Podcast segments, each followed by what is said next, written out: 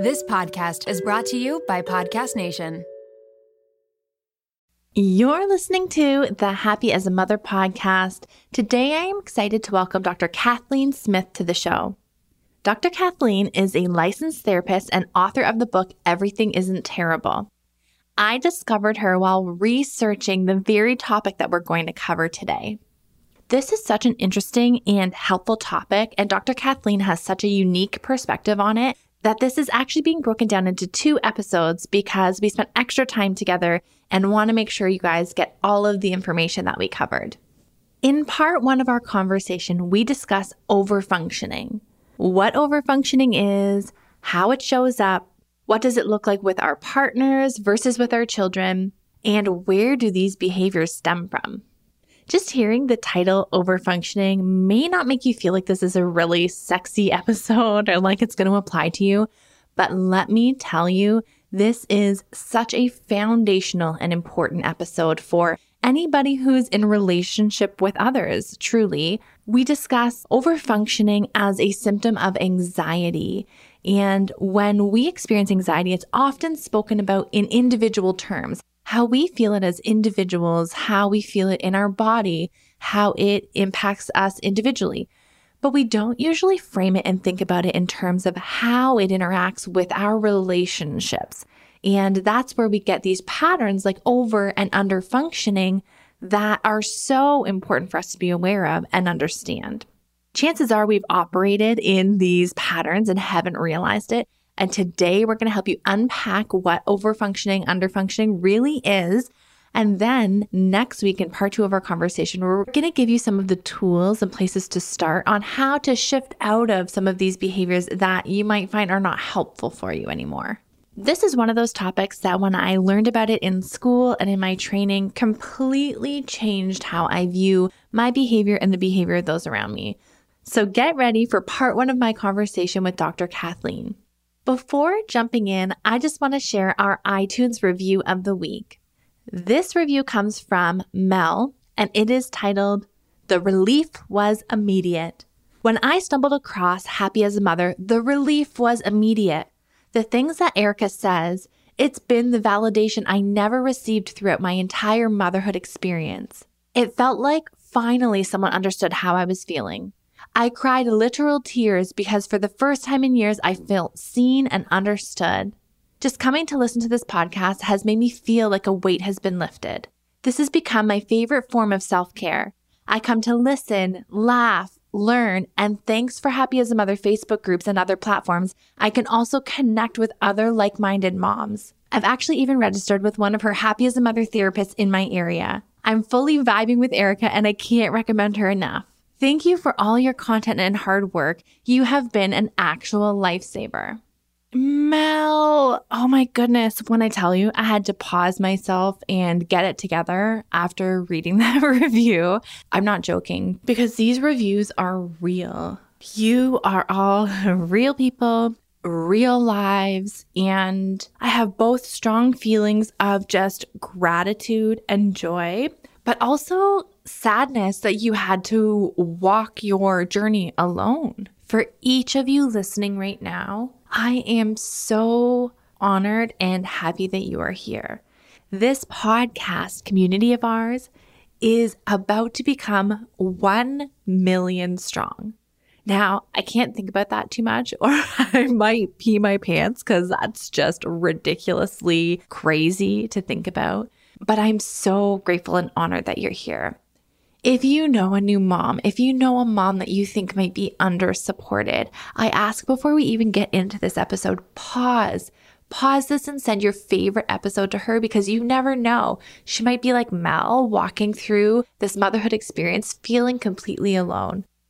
Thank you deeply for being here. Let's hear my conversation with Dr. Kathleen.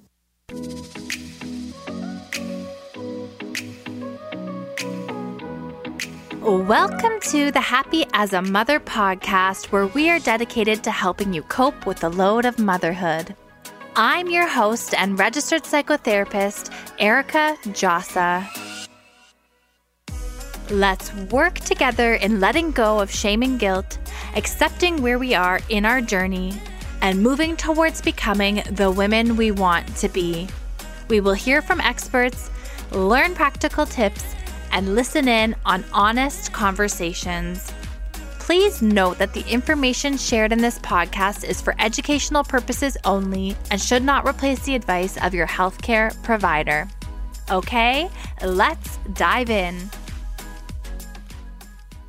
Dr. Kathleen, thank you so much for making the time to be here with us today. I was telling you before we hopped on air, my three littles are home. I'm like, you know, hunkered down in my closet, but I was just so ecstatic to speak with you. And I have so many questions. So thank you for taking the time to be here. Well, thank you for having me. So I have your book here and I read it in preparation for our interview. And I, like I said, have a list full of questions. I'm so excited that I'm pretty certain going into this that we're going to have a two part series on our hands.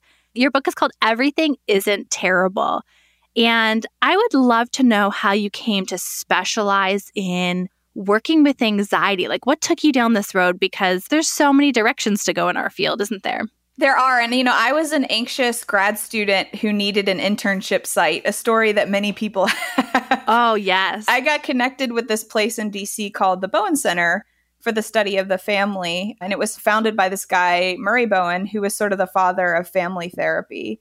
And it's a little bit of a different way of thinking about anxiety. You know, when we think about anxiety, we tend to think of it from an individual perspective like, what are my symptoms? How do I feel? But he had this idea that, you know, we're humans, we're social creatures. We use each other to manage anxiety.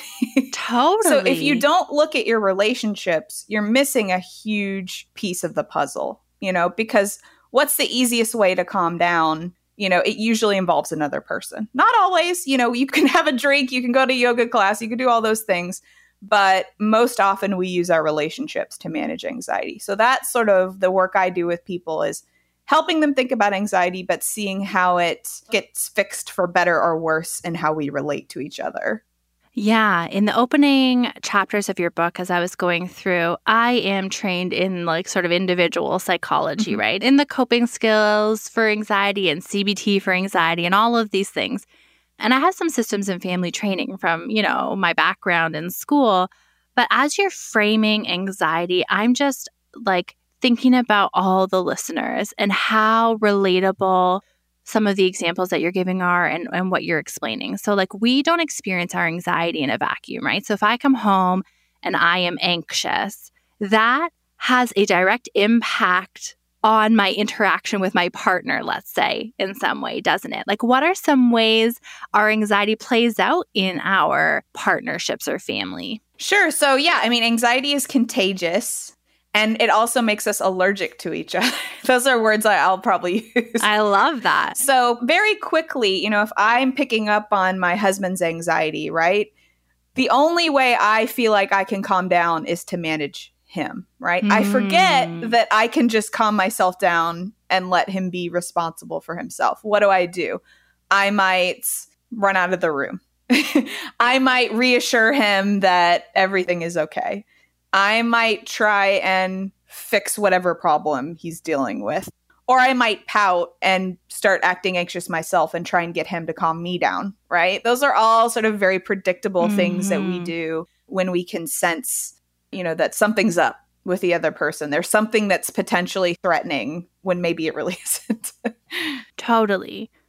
And I think about like if my partner is anxious or frustrated or stressed or whatever, because of my own background, I tend to want to fix it because it makes me very anxious because I might feel like he's mad at me or I have all my own feelings about his anxiety. And so it definitely does provoke a response in me that I've worked really hard to be aware of and manage. But as you said, we don't experience these things just in silos as individuals. They have an ebb and flow with the people around us. And I'm curious how this might look with our children as well, because there is a lot of anxiety and worry and fear when it comes to parenting. So I can imagine it plays out in that dynamic as well. Oh yeah, it does. you know, you know, biologically speaking, like especially moms, but this is all parents, you know, we are built to be sensitive to our child's distress. Right. evolutionarily speaking, like we want our kids to survive, right? We we want our genes to be carried to the next generation. I mean, that's not a very touchy-feely way of putting it, but that's the drive, right? Right. And so we want our children to be safe, to grow, you know, to be humans and to experience as little distress as possible. But the trouble is when that alarm goes off, you know, there might not always be an issue we need to address right? Mm. You know, because part of growing up is to regulate your own distress, right? And that's part of being a parent is to help a child learn to do that, right? Mm-hmm. So it mm-hmm. becomes this tricky navigation of when do I swoop in, when do I not? You know, is this a threat? Is it not? You know, and the more anxious you are, the more likely you're, with your child to see something as a threat when perhaps it's actually quite manageable and survivable. Or perhaps they can struggle with this for a minute and figure out how to do it. But when the anxiety is up, it's so hard to kind of make those calls. Right. And how I found you actually was through trying to give some language to how these patterns might play out. And I was like, Googling over and under functioning and like doing a deep dive into this topic and came across your articles and came across your book and I would really love for us to take this anxiety conversation into this deep dive of pattern, this pattern, particularly over and under functioning that can play out because I see this everywhere. I see it in my own life, I see it in the clients that I work with.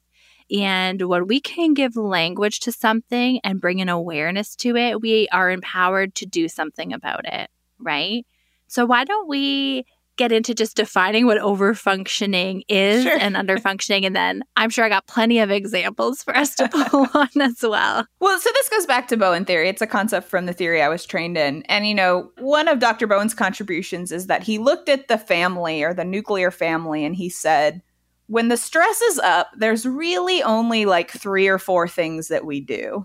You know, we like to think that we're these mystical creatures that are so complex, but we're really not. You mm. know, uh, I call it the ice cream flavors, the chocolate, vanilla, strawberry. You know, right, right. there are other flavors, but that's what we're choosing most of the time in our families. And one of them is to become more responsible for each other. If you think of a Venn diagram and you have sort of two circles kind of overlapping or one circle being eclipsed by the other, right? Mm-hmm. We begin to overfunction for another person in order to manage the stress, right? And so I begin to do things for a child. This could also be for a spouse, for another person that they can do for themselves as a way of keeping things stable, right? Mm-hmm. And that often in families becomes a very stuck pattern. You know, you will see this perhaps with one parent and a child or in the marriage you know and then you will often have maybe like an oldest child. I don't know what your sibling position is. I'm mm-hmm. i'm an only which is is more like an oldest. I'm an oldest yeah. Those are the people mm-hmm. who are the helpers right? We're in the helping profession. Right.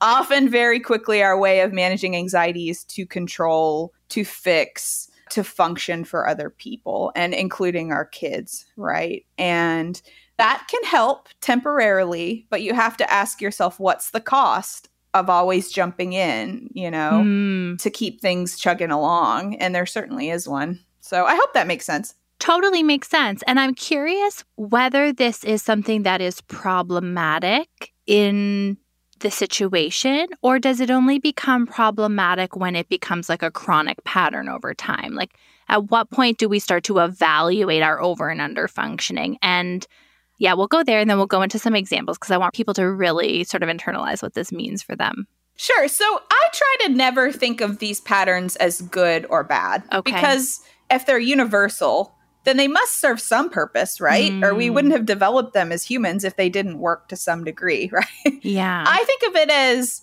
is it automatic or is it thoughtful? The behavior. Okay. You know, is it something you're thinking about and have decided is the best way? or is it just you on your autopilot when you get worked up? Here's how you swoop in and manage it. I really like that way of framing it because the coping skills that we lean into, we often, you know, categorize them as adaptive or maladaptive or good versus bad. But really, we lean into a coping skill because it's our means of survival in the moment. But we can use more thoughtful and helpful coping skills over time when we learn and observe our patterns of behavior. We can choose to do things differently and choose to apply things differently. So I love that. And it's more about being curious about finding yourself stuck in this pattern. And and I'll share about myself yes. a little bit. How about? um, so I come from a family that divorced when I was about nine or 10.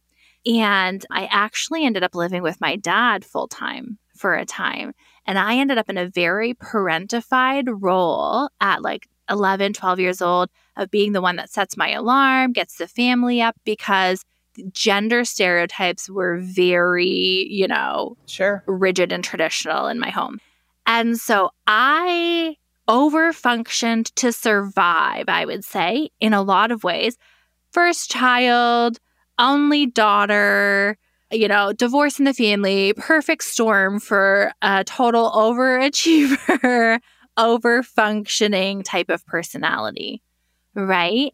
And it wasn't until I got into our field that I was like, okay, this serves me sometimes in maybe more academic settings or whatever, but it doesn't always serve me in friendships, in relationships. And I actually see, if I reflect with my brother, I overfunctioned and therefore he completely underfunctioned took on very little responsibility, did very little for himself. And it leads to this interesting pattern where I overfunction, he doesn't do anything, I get frustrated and then do the thing. And here we are in this cycle, right?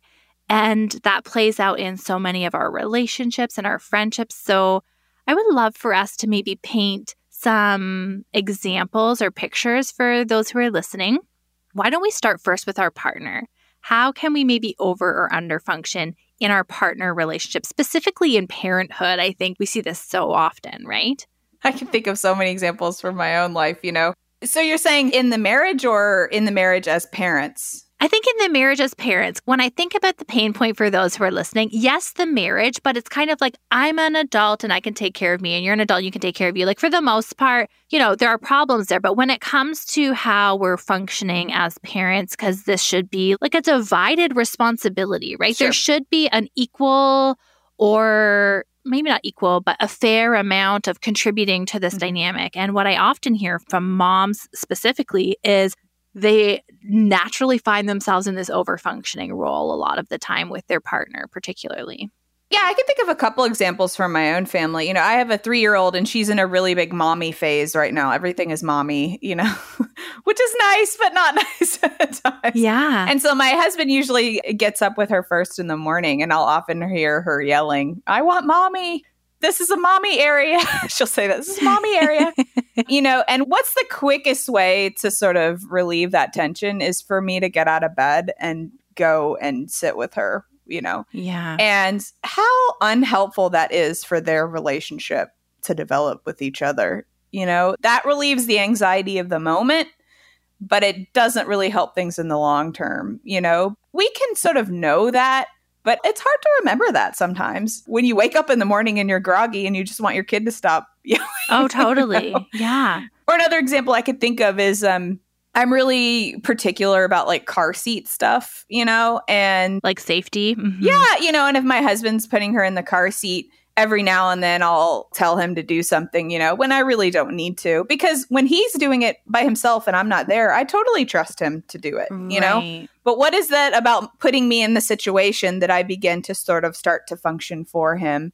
Luckily, my husband is very smart. He knows about overfunctioning. I wish he didn't sometimes. and he'll say, I've got this, you know, stop overfunctioning. And I'll say, You're right. That's exactly what I'm doing. Yes. You know? And so he can hold my feet to the fire. but those are just very benign examples, I think, of how it sort of creeps in. Maybe I'm anxious about something not even related to something with my kid, but I start to kind of fix or, or control as my way of kind of regulating myself in the moment. So it's mm. really useful to be on the lookout for that. But it's so hard to do. It is hard to do, especially when it's like often an ingrained pattern in our way of, you know, being and doing.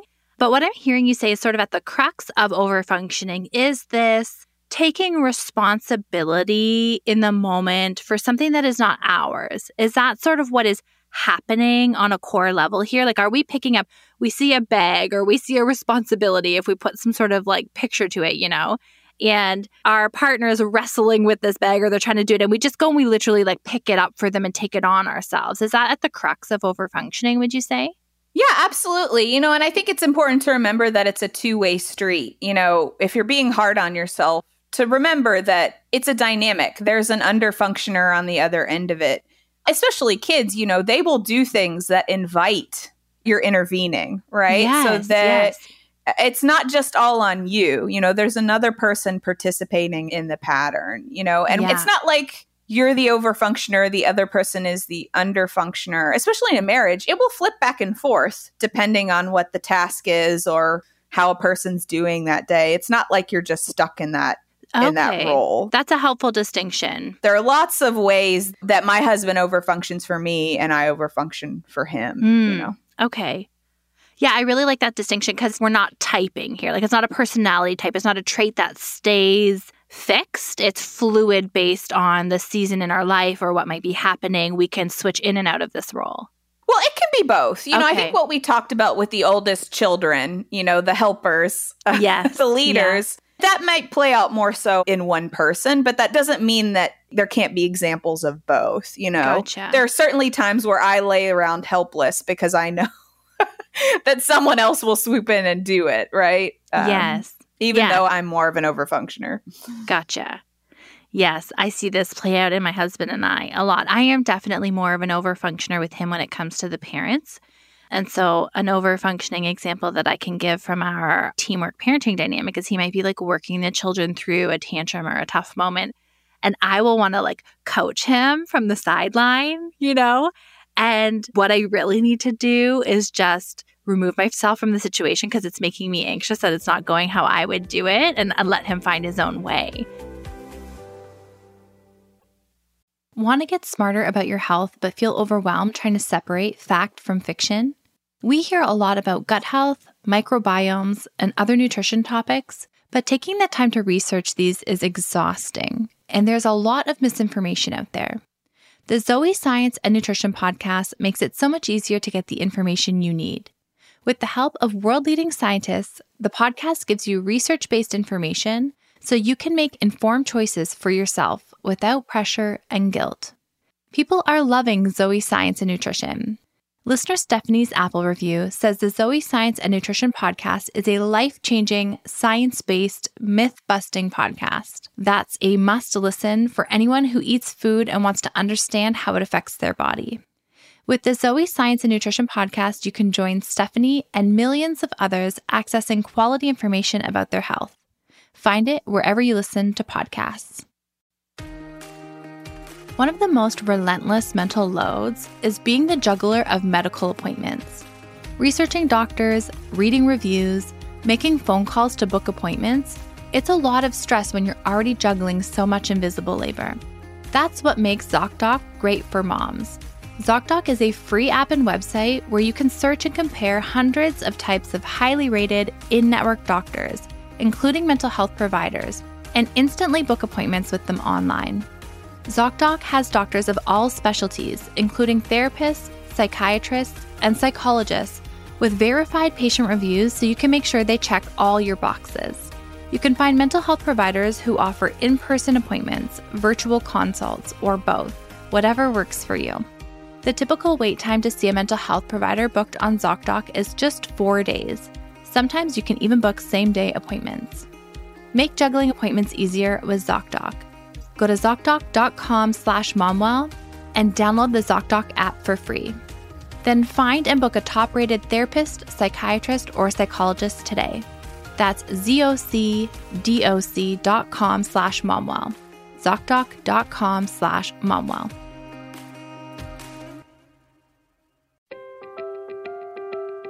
Mom rage often leads us to feeling ashamed, but the truth is that our rage doesn't mean we're bad moms.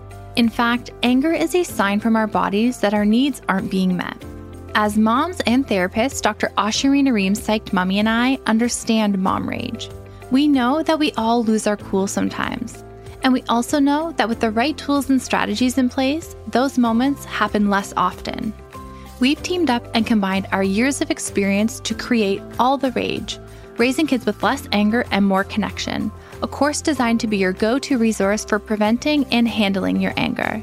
We dive into what causes your anger, how it impacts your body, how to reframe your thinking, and how to stay calm in triggering moments.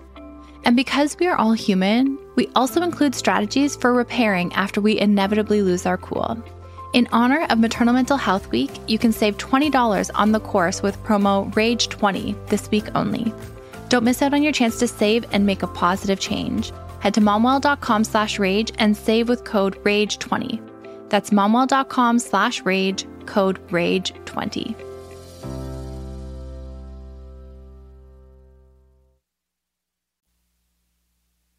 in this like researching and trying to understand over and under functioning and we can spend some time understanding under functioning here in a moment too and what that looks like but i couldn't help but think about maternal gatekeeping as a concept because i hear about maternal gatekeeping as a hovering on the sidelines sort of interfering or interjecting being really protective over babe or child and being really sort of overprotective or taking on sole responsibility, thinking that I should be the primary one that does these things. And so we're kind of like mama bearing everyone else away, right? And I see that as like maybe on a continuum of a really, maybe more extreme form of overfunctioning, would you say? Yeah, I mean, it certainly can be. I think it's so, I'm thinking of examples of my own life, you know, where maybe another family member or a grandparent even a friend, you know, they're about to do something or say something to my kid that I know is going to make her scream. they're not causing any harm. She's just three years old and doesn't like certain things, you know? But how unhelpful is that for my child to not learn that not everyone knows all the rules, right? Mm-hmm. She's going to encounter people who don't know that she likes this a certain way, right? And that is very useful for her because that's what being a human is, right? Yeah. And it's also not useful for say a grandparent to learn how to to manage their relationship and build a relationship with her right. if I'm stepping in and kind of curating that or trying to manage that, right? And so that requires me to put up with a little bit of discomfort. It requires my kid to put up with a little discomfort and the other person, right? Mm-hmm. Me overfunctioning might calm things down in the short term, but it doesn't make anyone more capable in the long term, which to me is the goal, you know? Yeah. And it certainly re affirms or reestablishes the invisible load and labor still resting on our shoulders, doesn't it? And this is something that I'm very vocal about on our platform is this calling out the invisible load, making it seen, making it understood and acknowledged so that we can more fairly approach this load together as a team and when we find ourselves in over functioning roles or on the more extreme end, really like maternal gatekeeping roles, which we come by so naturally because our biology is wired to protect and care for these little human beings, you know, then we really do ourselves a disservice from allowing others to redistribute that load and take some of those bags and some of that responsibility. And I think that I'm pulling on some of these examples because I work maybe with more of some of the extremes of this in clients that I see mm-hmm. where a mom might, let's say, have really severe postpartum anxiety or something, you know, significant going on and really not be comfortable with partner changing diapers even or doing like little mm-hmm. things where we feel we really need to be the sole caregiver. And this can come on a continuum. Everyone's going to fall at a different place on this, you know, in terms of how frequent or intense they might feel this. But I think that there's something so key to understand about this pattern here is that the more we overfunction, we actually don't give opportunity to our partner to function as they should. Is that fair to say? Yeah. I mean, I think if you ask yourself what's better for a kid, you know, always having their diaper changed the right way or in a comfortable way or having multiple relationships with people who are confident you know, and how they relate to her or who feel like they have a solid relationship with her. Everybody's going to say the latter, right? It's kind of a no brainer, but that's hard to remember in the moment to see the long game, right? Yeah. Versus my immediate job is to make sure that my child is not distressed, that I'm not distressed. And I don't blame anyone for doing that. I certainly do that, you know, on a daily basis.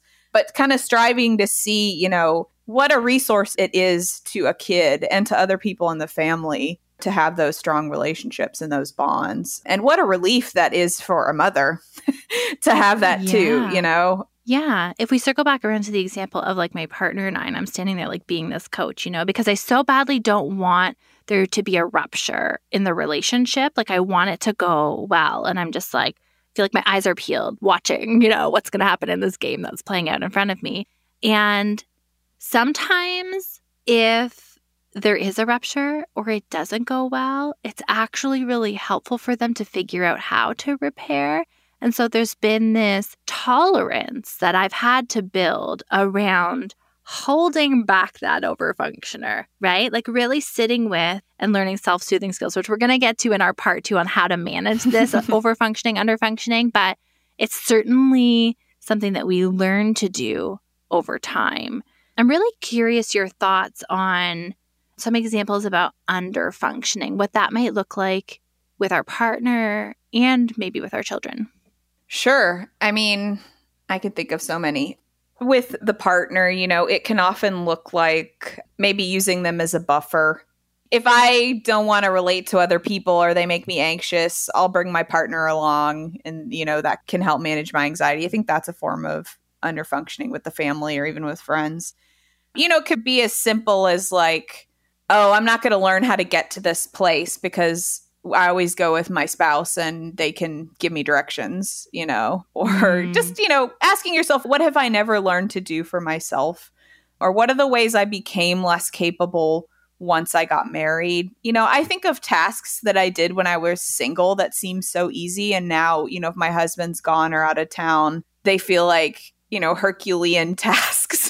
Totally. I never take out the trash and it's such an easy thing, but when I have to do it, I grumble so much because I have sort of lost that muscle, right? Because it doesn't get exercise. Yes. I can think of stuff with like technology. If I were by myself, I would troubleshoot it, but you put my husband in the room and I immediately hand him to him and say, Can you take care of this? Right? What about Mhm. just another person being present makes you less capable?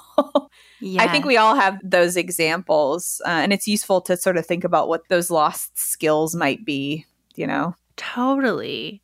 As you're speaking, I'm chuckling, you know, to myself because I had to take a trip to Arizona to film my rage course with Psyched Mommy, my business partner. And so I was there in December and I had to like full on adult. I had to like figure out how to get myself to the airport, how to navigate the airport, how to get an Uber from the airport to the hotel that I was staying at. All things in which I've never had to do for myself because my husband is very well traveled and naturally falls into that role. And I kind of mm-hmm. looked around and was like, who is the adult here? Like, who's responsible in this moment? Surely it's not on me to get myself, you know, to the mm. other side of the country because that's not something that's happened before, you know?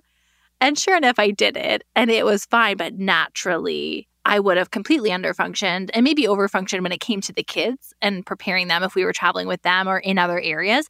But in terms of like the details and itinerary and travel, I wouldn't have even known anything about it. Like my husband would have just taken over that role. We all have our own strengths, our own chores that we prefer to do or even enjoy doing. And I don't think there's anything wrong with that. But I think Yeah. it's useful to ask yourself every now and then what have I lost? What muscles do I need to maybe flex a little bit?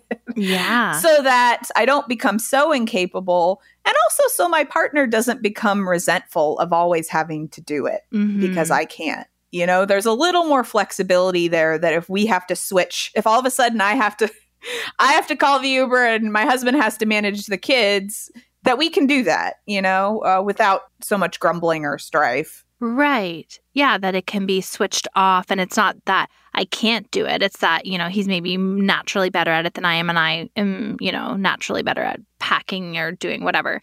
And so we can split off in that way. But if I can't do it and it always falls on him and it doesn't feel like a choice or like he's opting to do it, then I think that resentment can really fester, right? Sure. Yeah.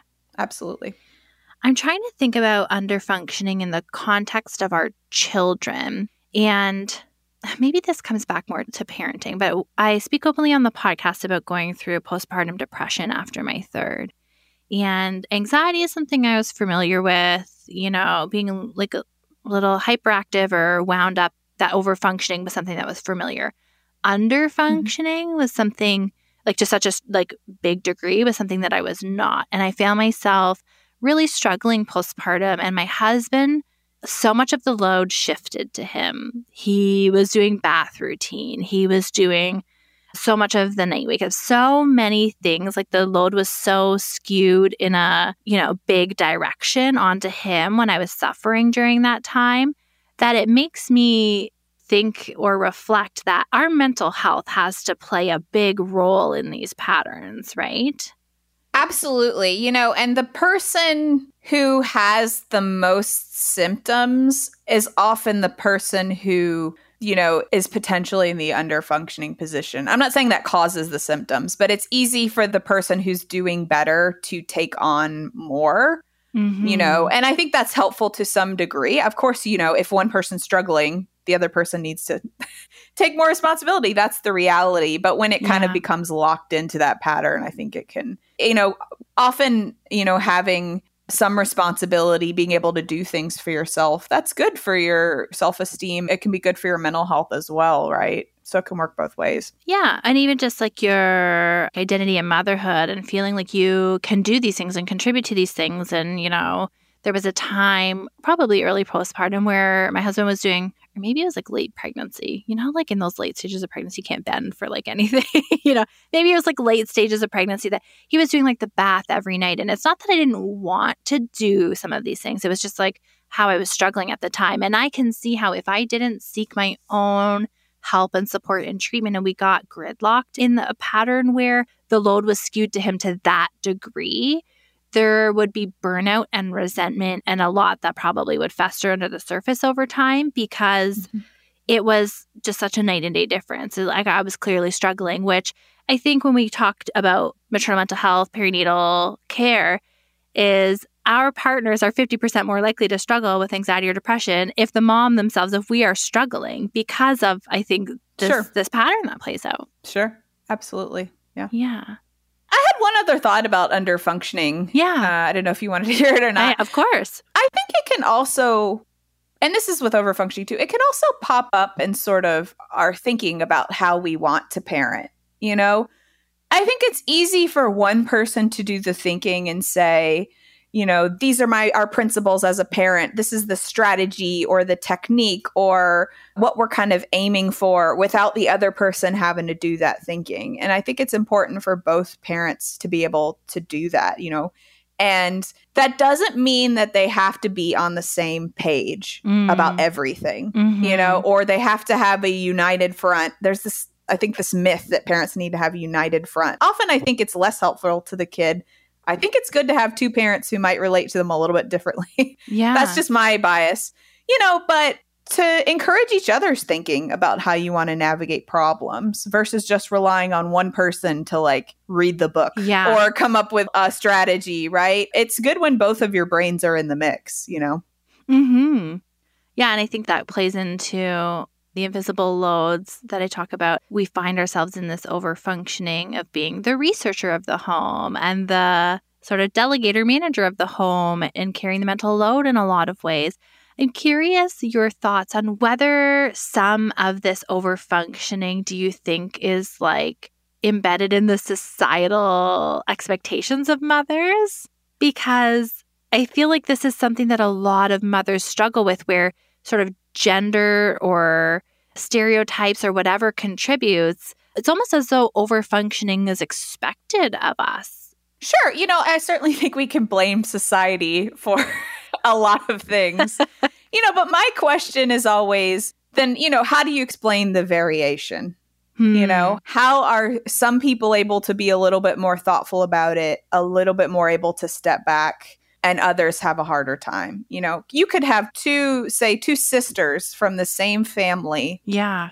and one of them, probably the oldest, not always, or whoever functioned as the oldest, is going to have a harder time. You know, Mm. and it's going to be their way of managing the anxiety, and maybe less so for the other one. Maybe the other one is able to sort of have an easier time seeing what a kid really needs versus what they think they need, or to be able to ask their partner, you know, can you step up and handle this? Because I'm not willing to. I've already got, I've got enough on my plate right now because Right. there is that variation. And so my critique is when people are always quick to kind of blame the societal norms, yeah. you know, to kind of put those questions to yourself. And if you feel like you've got too much on your plate, you know, to ask yourself, what am I doing for others that they can do for themselves? You know, that's a pretty easy question that most of us could answer, you know, Mhm. and society doesn't have to change for for you to stop doing that, you know. People might judge you, they might go, well, that's a little weird, but you know, Yeah. there's a, a lot more wiggle room than I think we realize often. I think that's a great note because it makes it feel achievable to make changes, right?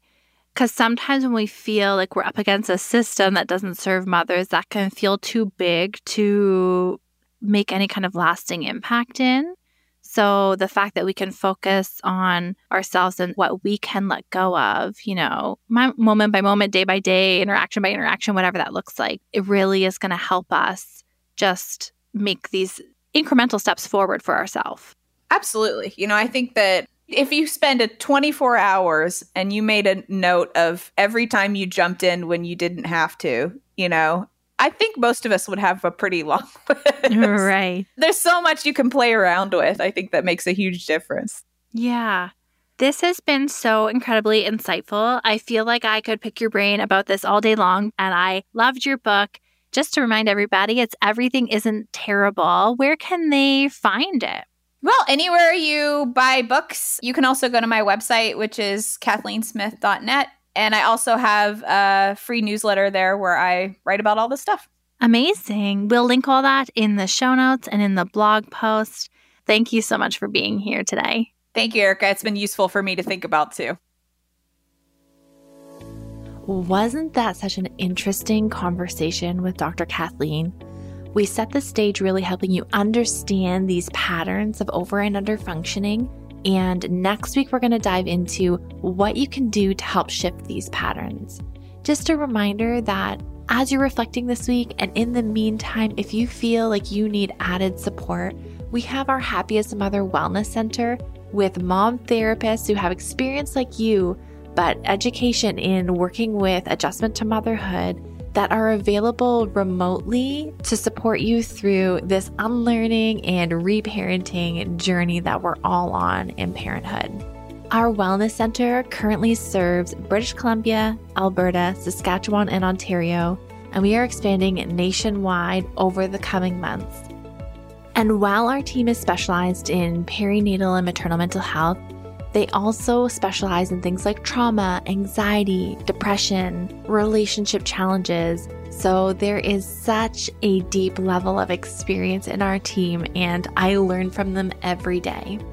To book your free 15-minute consult, head to happyasamother.co slash book. That's happyasamother.co slash book. I'll see you back here next week for part two with Dr. Kathleen. I can't even begin to tell you how happy and honored I am that you choose to spend your time here with me each week. If you're looking for the resources and things that were discussed in today's show, you can find them in the show notes, which is linked in the episode description. Or you can head directly to happyasamother.co slash podcast and find all of the show notes there. If you're looking for support and connection with other moms, you can head over to facebook.com slash groups slash happy as a mother and join our Facebook community. This community is filled with women just like you and I who want to support and uplift one another through our postpartum journey. And until next episode, Mama, I want you to know keep showing up. You're doing a great job.